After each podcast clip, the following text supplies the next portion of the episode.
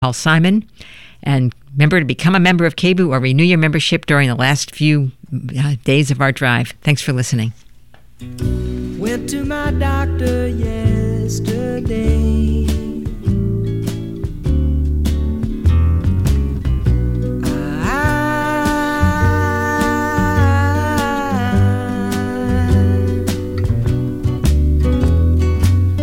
She said I seem to be okay.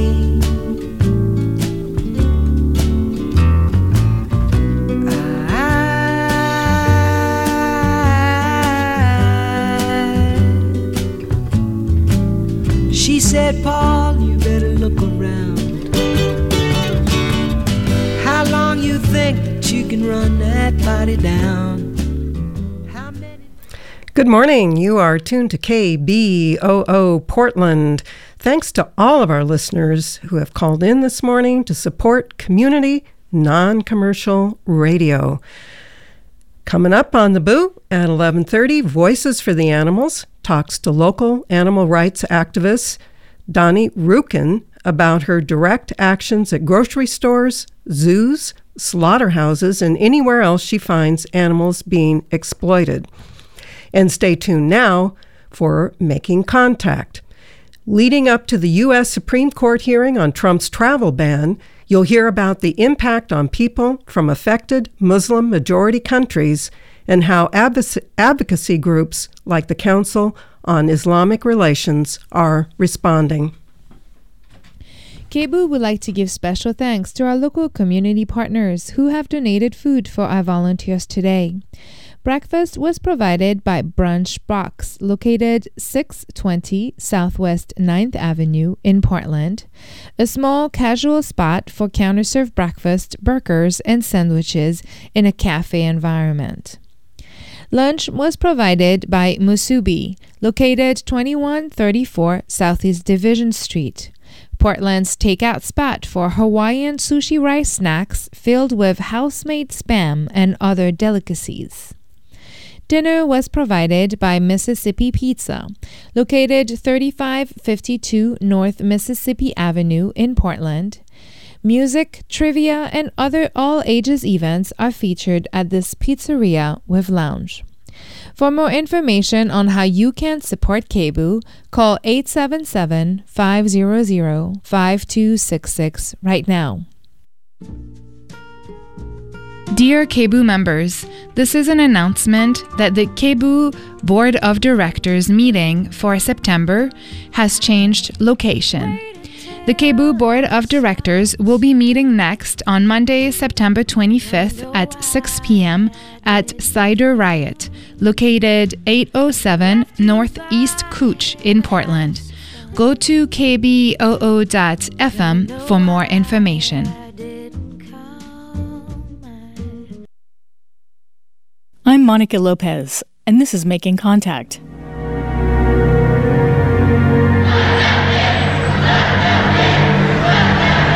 Since the Muslim ban was announced, our office and CAIR offices across the country have received calls from hundreds of concerned travelers. Many of them have actually been US citizens and green card holders who, though not targeted by the Muslim ban itself, are very afraid of traveling abroad and then getting stuck.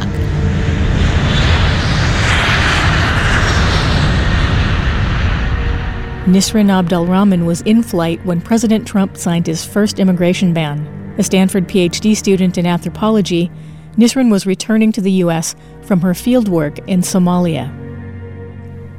What do you think, Dad? Should I go? And he's like, You know, I think it's just better be uh, safe than sorry. He was like, I think, you know, you should go. My name is Nisreen Al Amin Abdurrahman. Um, I am a PhD student here at Stanford in anthropology. I'm originally from Sudan, um, but I'm also a green card holder. I'm a permanent resident. I've been living in the US for 24 years.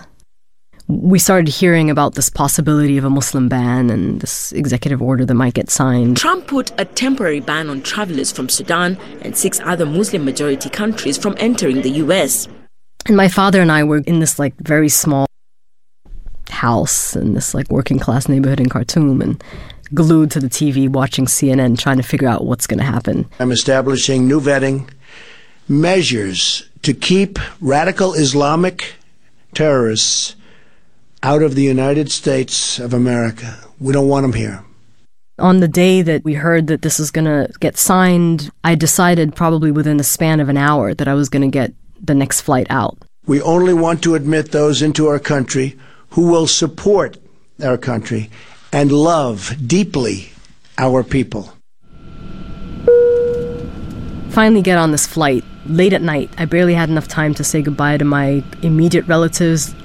Didn't get to say goodbye to any of the people that I've been living with in my field research sites. Even like my goodbye to my parents was really rushed. And it's like those moments when you're like, my father's 80. You know, he's healthy, alhamdulillah, but at the same time, it's like, I don't really know when I'm going to see him again. So I just kind of like didn't think about that. And I just like got on the flight. And when I got on the flight, I just started crying because it's like, you know, it just felt really strange to not know when I was going to see them again. I was born in Germany. My father um, was studying in Germany, and I grew up for part of my life in Germany. So I actually never lived in Sudan. I mean, I've gone back and forth to Sudan when I was a child, and really, I'm kind of like a, a child of of the world, and you know, moved around a lot, lived in different places. My parents moved back to Sudan a couple of years ago, and so doing my field research was actually really timely because I got to spend time with them growing up, I actually didn't get to spend that much time with my, my family, so we've been sort of always far away from each other. I was in a, a boarding school in Germany. I was, a, you know, on a scholarship there. Had a hard time. You know, I was one of the few black students in the school. There was a lot of xenophobia at the time because the Berlin Wall had just fallen recently. You know, as these economies were integrating, a lot of people were unemployed and they blamed it on foreigners and we were having immigration issues. You know, I was like 13 or 14 and I started reading Roots and then I read the autobiography of Malcolm X and I just started thinking about how it might be to be somewhere where there are like many other people like me and so that sort of just went to my head that I wanted to come to the US, but my parents didn't have the money to send me, so I kept applying to the sister school of the school that I was in, and then eventually got in and, and got a scholarship as well. That was actually the boarding school that Ivanka Trump went to. The flight attendant announced my name and said, you know, your connecting flight is departing very soon. Since we're arriving late, please make your way up to the front. At this point, I'm wearing like full hijab, you know, coming from Sudan. I'm trying to, you know, saying, excuse me, can I get through? And there's this man British man with his kids who decides to block me from getting to the front. And I was like, "Excuse me, I really need to go and you know catch this flight." It's, and he said, "Yeah, we're all waiting for flights. You're just gonna have to wait." And I said, "You know, I'm really sorry, sir, but I really need to get on this flight." He was like, "We all really need to get on this flight, like you know, on our whatever flights. You're just gonna have to wait." And he just kind of looked at me and just refused. He literally like did, you know physically kind of blocked me from leaving the plane in his head, he doesn't realize like I, I really need to get on this flight. Like it's not just like I'm gonna miss getting to work on time. Like I really need to get on this flight. And he just what, there was no empathy. I mean, probably also no understanding of my situation. I don't know, but I also felt in that moment that he's looking at me as a Muslim woman. And and you know, actually, what I thought about too is his child. You know, his son was there, and he was looking at me. Like, what lesson are you teaching your son? Get to the flight, and the person says, You know, I'm really sorry. Had you gotten here two minutes earlier, you would have gotten on this flight. So I actually know that had the man let me through, I probably would have been on that flight and none of this would have happened. Because I then had to wait for another three hours to get on the next flight. Growing up in Germany in the late 1980s, early 90s, I was like obsessed at the time with like Prince and Michael Jackson we didn't see very many people who looked like us resisting. Um, I was really interested in the civil rights movement and like the Black Panther Party, and there was something about it I think that helped me deal with being a black person living in Germany and dealing with racism. You know, I'm going through security, and they're like, "Oh, you know, you've been selected, like randomly selected for searching," and usually it happens before you get to the gate, but this is after. So the other person who was with me was Afghani. So we were both kind of joking between us, like, okay, random selection, like the Afghani and the Sudanese, you know. So I finally get on this second flight. I couldn't sleep because I was really nervous. Because at this point, I had seen on Facebook somebody post um, about the fact that the order had been signed. So I knew on the plane that this order had been signed. I mean, I saw that and I was like, this is what I was trying to avoid.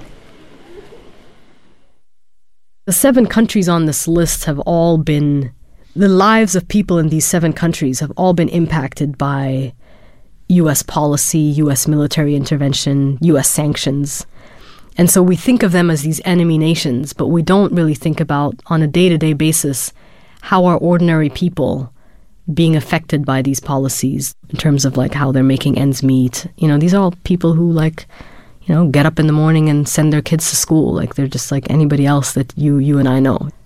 On the one hand, I love Sudan and I love, you know, obviously my family who's there.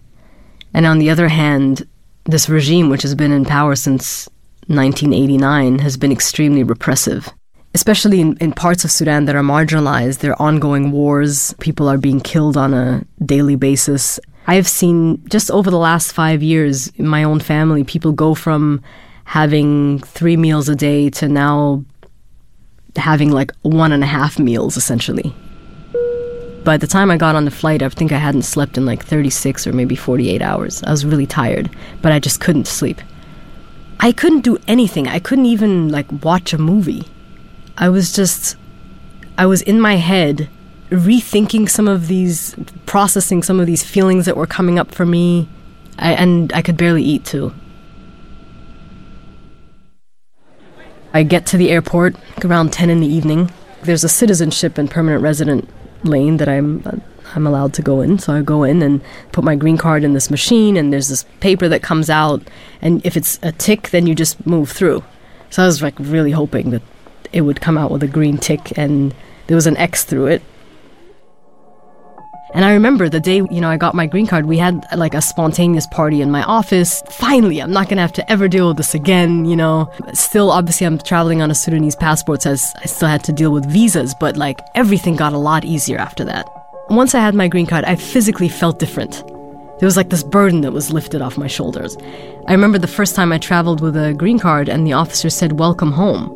And I almost started crying because it was like this moment of, wow, like I've never actually heard someone say that to me. You know, it's always like, oh, I'm sorry, I need to bring you to this area for further questioning. And so in that moment, I was just like, I'm back to this? You know, after so long. Just that fear, that anxiety, even that holding area. I'd been in that area many times before, I'd been questioned many times before. I handed him my green card and he looked at it and he said, Can I have your passport? He looks at the passport and he says, Okay, just, you know, sit tight for a minute. And he goes to a supervisor who is standing on the corner. My green card actually says Germany on it. And at first, the supervisor said, Well, you just process her like a normal green card holder. And then, as he was literally, as he was walking back, the person called him back and said, Wait a minute. Um, actually, you need to ask her to go in for further questioning. Wow. Like, I actually, again, like if I had gotten here maybe 20 minutes before, I could have just gone through. And the first part of the questioning was fairly familiar. Where you coming from? What were you doing? The educational institutions I had gone to, the languages I speak. He asked me about all the countries that I've been to. And so I started, you know, listing the countries that I'd recently been to. And he was like, no, like in your entire life. The officer told me, I don't know much about Sudan. So um, I want to hear you talk about the situation in Sudan. Like, talk to me about the political situation in Sudan. Eh, because then he started asking me about whether or not I knew of radical groups in Sudan, you know, whether I knew people who had radical views. And he was taking notes. At some point, he came back to me and asked me for my social media handles. Then at some point, they were getting tired. It was like maybe one or two in the morning at the at this point, and they needed to shut down that terminal, so they had to transfer us to another terminal. We then sort of got handed over to the cu- Customs and Border Patrol folks who, you know, didn't know anything about us. So these two women officers led me into a room and they told me to put my hands against the wall and to spread my legs. And then they did a body pat down and it was really uncomfortable actually. And then they said they had to handcuff me because they were transferring us from this terminal to the other terminal that was a 24 hour terminal, since they still didn't know what was going to happen to us. And knew that at that point, if I'm getting handcuffed, even if they're saying, oh, we don't know what's going to happen to you, we're getting led into this van, like that I could end up in a detention center. So I started crying. And the woman who handcuffed me was a black woman. I saw her like visibly like react to me crying. And it was like an interesting moment because the other officer who was there with me, was not black, was like cold face, no reaction. I mean, I was literally shaking. Like I hadn't cried like that in a while just because I was scared. And so they were going back and forth, and then eventually the handcuffs came off, and we were in the car together. Like she was still really shaken by it, and I like leaned over to her and I said, you know, it's okay. Like I knew you were just doing your job. You know? Um, because I don't know, it's like this. I felt like it was in a way a weird moment where we were both like dehumanized. I could just see like there was just something in her that was like, you know, where she connected to to my like sense of fear and like was empathetic to that. You know, I think this historical moment is obviously generating a lot of extreme feelings in people, including in this person. And, and I think there's this fear that then gets projected onto people like me.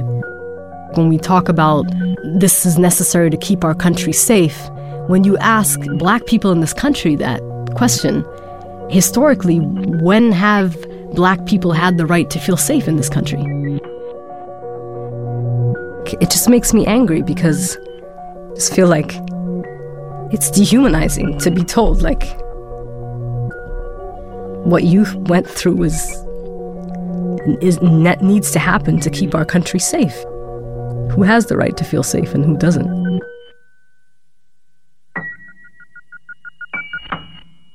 So then, you know, we got transferred to this other 24 hour area, and there were other people who were being let in, like an Iranian and an Iraqi citizen, who they were in handcuffs too. Um, and, you know, it's like this one of them was just like, like a nerdy Iranian PhD student who was just, I felt like, I felt his pain because he was like, what the hell is going on? You know, he was like there to go study with this professor at Cornell for a couple of months and had a visa, you know, and was just like really confused. And there was this other Iraqi man who, whose wife and child were waiting outside for him. And he, I think, had been waiting forever for a visa to get reunited with them. And just feeling all of those emotions in that room was like really intense, you know. And I was trying to help him translate, but the officers wouldn't let me. And I felt like in that room we were really treated more like criminals than in the previous holding area. And it was like we couldn't sit next to each other, we couldn't talk to each other. Um, none of us were brought food, and we'd been in there for a couple hours. At some point asked if I could eat my sandwich, and they said yes, but it had to be like in plain sight. And this is by this time it's like three in the morning they call you up not by your name, but they're like Sudanese green card holder. So I, I walk up, and then he says, um, there was some paperwork that he was signing. He was looking at a computer screen, and they got a message, I guess, telling them that they could let me go because nothing. And he said, "quote unquote," derogatory came up in the system against you, which I'm assuming means there's no criminal record and the interview didn't raise any red flags. But he said, if I were you, I wouldn't travel unless like you want to go through this whole thing again. And then he just like handed me my passport and was like, "You're free to go." And I was like looking around like is like for real like I'm free to go and I just like grabbed my passport and like ran out, you know. And I don't know, I was like so full of adrenaline and so happy to be let out that um I didn't even like really fully process what had happened. I just I went to my mailbox today and I got this letter I can read it, I guess. Um, Dear Muslima, I'm terribly sorry you were inconvenienced on returning to the US, but recognize that you come from a country, Sudan, that was designated as long ago as 1993 by the State Department as a sponsor of terrorism. Recognize also that Americans don't owe you anything and that you're fortunate to be here receiving an education. Coincidentally, I've been to Sudan, a shitty ass hole run by a maniac.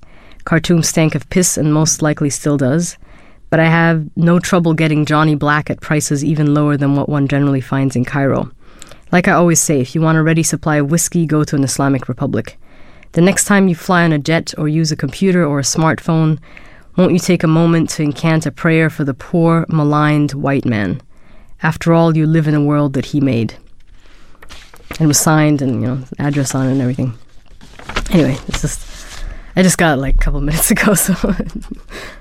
I mean, I've gotten my share of like hate mail, like through Facebook and email. And, you know, for every like hateful message that I've gotten, I've gotten probably five to 10 messages of support and love.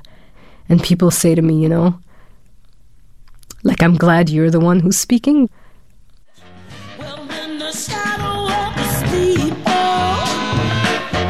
This Land is Your Land by Sharon Jones and the Dap Kings. This is Democracy Now!, democracynow.org, The War and Peace Report. I'm Amy Goodman with Juan Gonzalez. As we continue our coverage of Donald Trump's executive order, we're joined uh, by Nisreen El Amin, a PhD student. My uncle, he's 98. I was on the, you know, front of the newspaper in Sudan too, and he clipped all of the like newspaper articles and like listened to the Democracy Now! interview, and he said, you know, um, like she speaks in a way that people have to listen. There, there's a way in which my dad said, you know, they hit the wrong person. They thought probably, you know, this like barely five foot tall, you know, Sudanese woman was going to keep her mouth shut, but my daughter's not going to keep her mouth shut, you know. So there's that. I mean, I've been an activist all my life. I, I'm used to speaking out against injustices. Chaos at New York's JFK International Airport. Hundreds of people protested the detention of at least a dozen travelers, including Harvard graduate and PhD candidate at Stanford, Nisreen El Amin, who told us by phone about being handcuffed and detained. I felt a lot of shame and guilt, actually. You know, I think shame around the fact that I have a lot of privilege that a lot of people who have been put in this position don't have, right? Just being being a green card holder, being someone who you know is affiliated with Stanford, uh, you know, um, I'm sure even actually in my detention, there's a way in which I got treated better than other people who didn't, who couldn't pull, you know, that affiliation out. What happened to me is something that happens on a daily basis to people coming through borders um, what was exceptional about it is that I have a green card. So, you know, and of course, and I was one of the first people to be detained under the order. So there was a lot of media attention on my on my story. I was at a teach-in yesterday. One of the panelists with me is is a Japanese American man who's 83 years old. Um, he was talking about uh, his internment as an eight-year-old. He was interned for two years in Colorado. After I spoke, he held my hand and he said you know, he said he was really proud of me for like speaking out. And he said, you know, I want you to not internalize what they're saying about you because it took me a lifetime to undo, you know, what I internalized as a child. There's like a narrowing of belonging that's happening, right? And I think what we need to do as human beings in the US is to broaden that. And we have to use that to say, because of our history, we now need to move forward and resist in a different direction. Like we can't move back, you know? People have, you know, sacrificed so much for us to be at this point, and there's so much still for us to do. Um, and we can't let, yeah, we, we, we can't let people take that away from us. On its surface, it makes sense. You want to know who's coming into the United States, but when you require that people coming in must be fluent in English before they get here, that reads like white supremacy to many immigrant communities that would be targeted. That's it for this edition of Making Contact The Arrival, Trump's Travel, and Refugee Ban. Special thanks to Nisreen Abdulrahman, Helvia Taina, Anli Herring, Eileen Williams, the Stanford Storytelling Project, and Jake Warga managing editor of the podcast, State of the Human. I'm your host and this edition's producer, Monica Lopez. Thanks for listening to Making Contact. Hello, this is Dab Stedman with Voices for the Animals. Before Courtney Scott introduces today's guest, I want to mention that we have a special premium gift for those making a donation during this program. So please let us hear from you so that you can claim your copy of Dr. Laurel Neme's riveting book, Animal Investigators How the World's First Wildlife Forensics Lab is Solving Crimes and Saving Endangered Species. So, to support KBOO or to become a member or make a donation, just call us at 877 500 5266. Now, here's Courtney with today's program. Actually, it'll be me just trying to encourage and exhort and uh, perhaps even enliven people into becoming a member here at KBOO. The fact that you're going to have this program here, Voices for Animals, is just one of the many reasons why you want to support this community gym.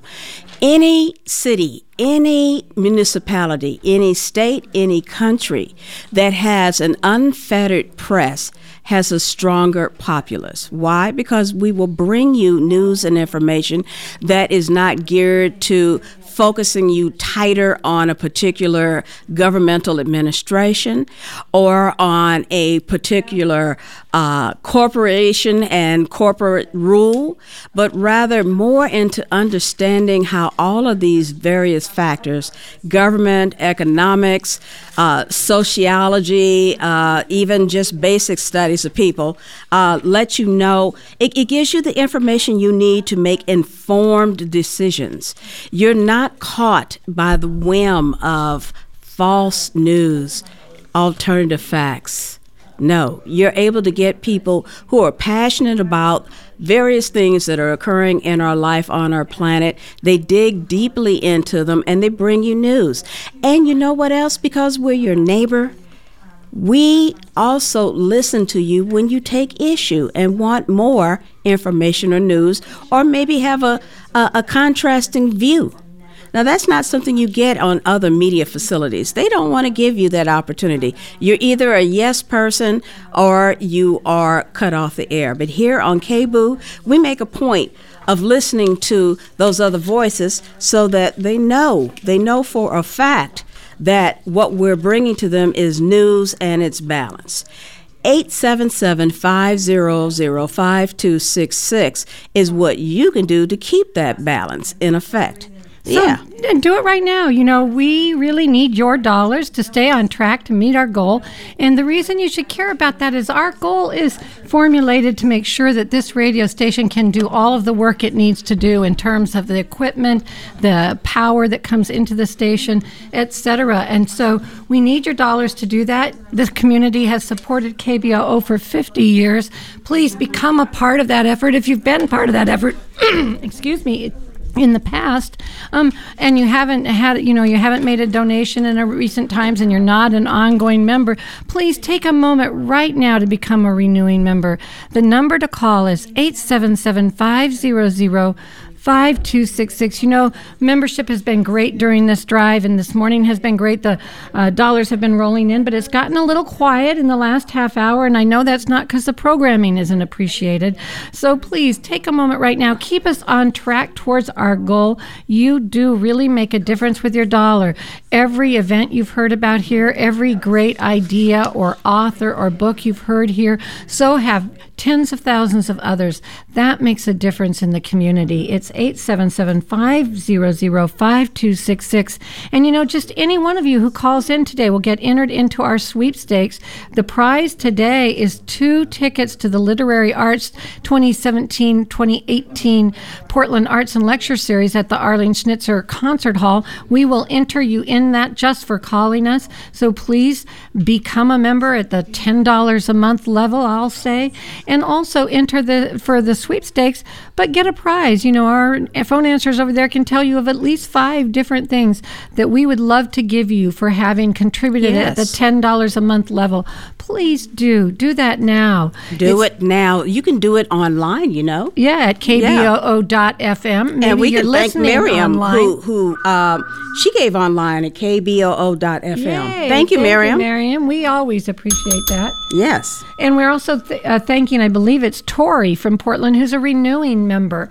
Every one of you that calls makes a difference. Maybe you're brand new to Portland and you've only been listening a bit and you're getting intrigued. Well, stay intrigued and make You know, put your roots down deeper by becoming a member of KBOO. When you're new to Portland, it takes a little while to find your footing. Well, find a lot of your footing right here at KBOO.fm. Find it faster. Yeah, faster. And you'll also know more about the breadth and depth of your community. It's 877 500 5266. You know, my sister lives up in Seattle and they have public radio up there and they have one Yeah, station have, that uh, plays yeah, Amy Goodman. KEXP. But yeah. they don't have anything like KBOO. No, nothing Uh, like. She's a political activist, and I can tell you she would love to have a KBOO in Seattle. Uh, I think you know why. So call us right now at 877-500-5266. Come down to our station if you'd rather do it in person. We'd be happy to give you a tour as we take your check and sign you up. It's Mm-hmm. 20 Southeast 8th Avenue, a half a block off of Inner East Side Burnside. Can't miss it. Beautiful blue building with a wonderful community mural. A huge bright mural Yes. on the wall. And done by you for you. So support you. KBOO, KBOO, 877-500-5266. Make your pledge right now. KBOO's Fall Drive Daily Prize Drawing Rules. Everyone who donates will be entered into the daily prize drawing. No purchase necessary to be entered. Making a purchase or contribution will not improve an individual's chance of winning. The prize drawing is subject to all applicable federal, state, and local laws and regulations. Void where prohibited or restricted by law or regulations. To enter, call 877 500 5266 between the hours of 6 a.m. and 10 p.m. and provide your name, complete address with zip code, date of birth, and day evening phone numbers with area code. Only one entry per person per household will be accepted each day. Winner will be determined in a random drawing daily between the hours of 10 p.m. and 6 a.m. Winner may be notified by telephone the following day. For a copy of official prize drawing rules and restrictions, and for the name of the winner, go to kboo.fm forward slash fall daily prize. And thank you. Welcome to Voices for the Animals on KBOO Portland with your host, Courtney Scott. Today we are joined by animal rights activist Danny Rukin, who is an organizer for Direct Action Everywhere. Danny makes her impassioned voice